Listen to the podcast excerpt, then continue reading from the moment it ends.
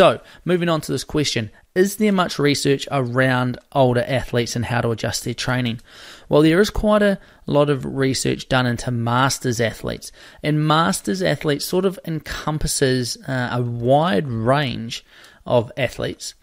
Uh, with different sports having different age criteria for the masters division. A lot of the research is around the, these age related decreases in performance and what mechanisms cause these age related decreases.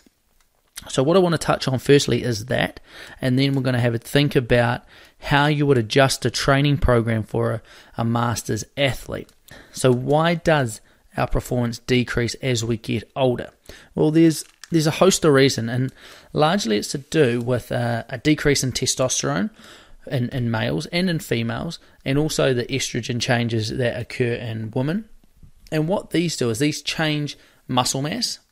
And when we get a change in muscle mass, a lot of other underlying things happen.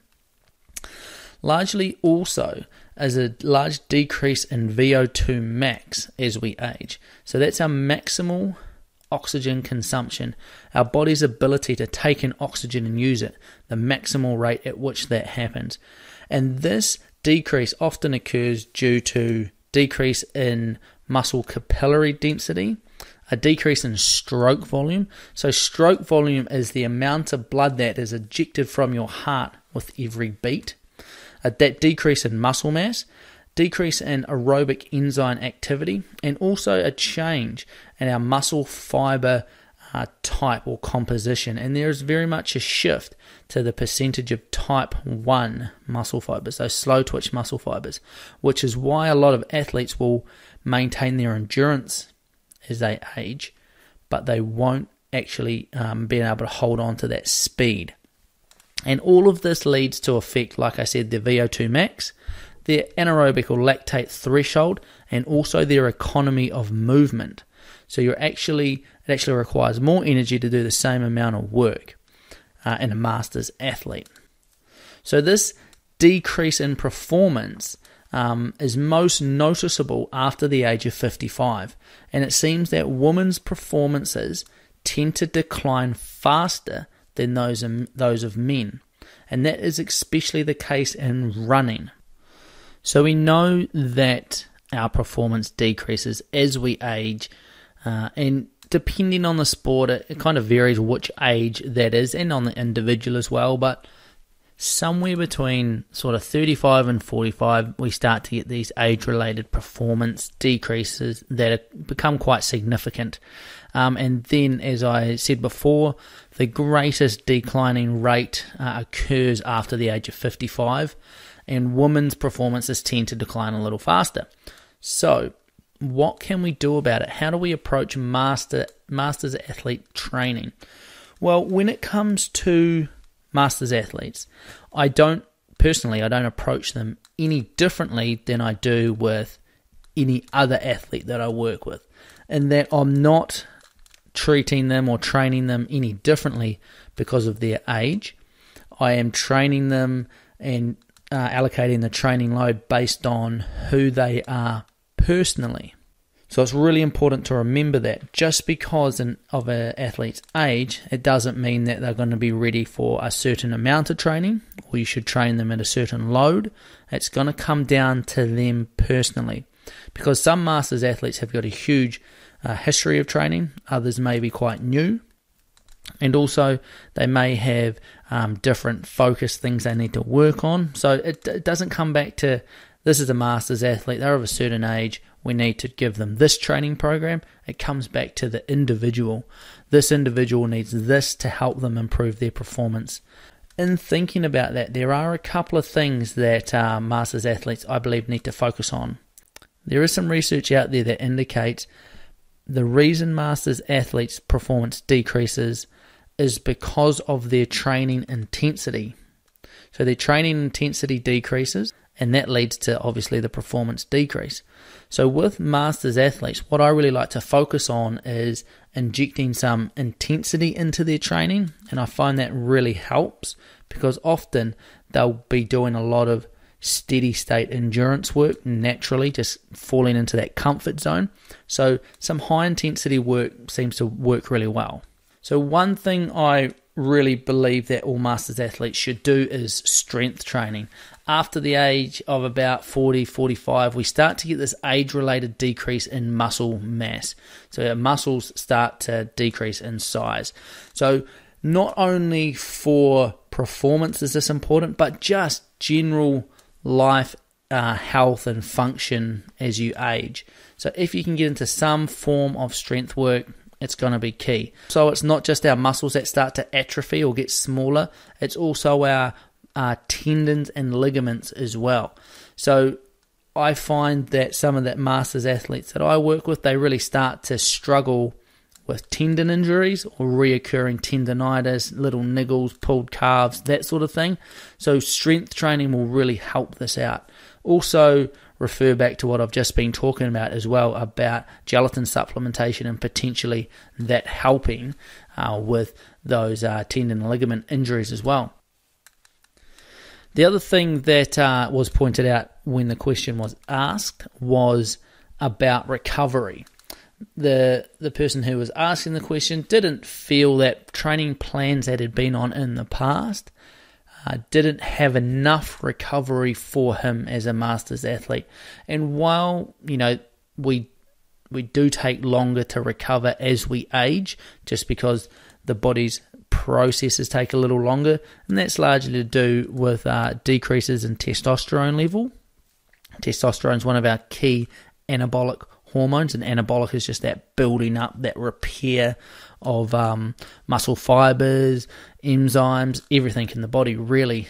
So it is important that we do uh, allow some extra recovery. How much recovery?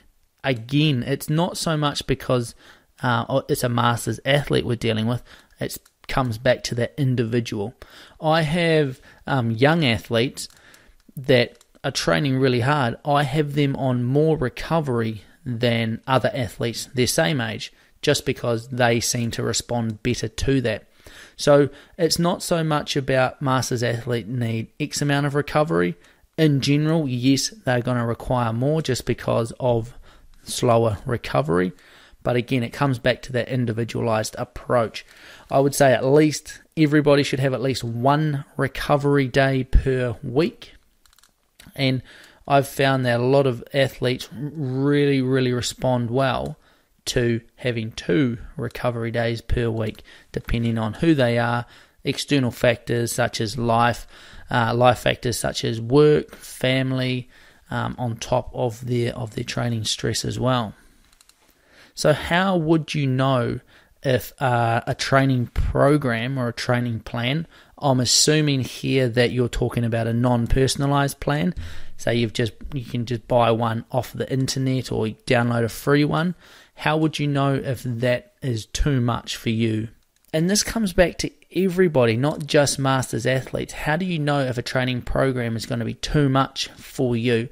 Well, I think a really good starting point is to sit down and have a realistic look at how much time you have to commit to training uh, each week.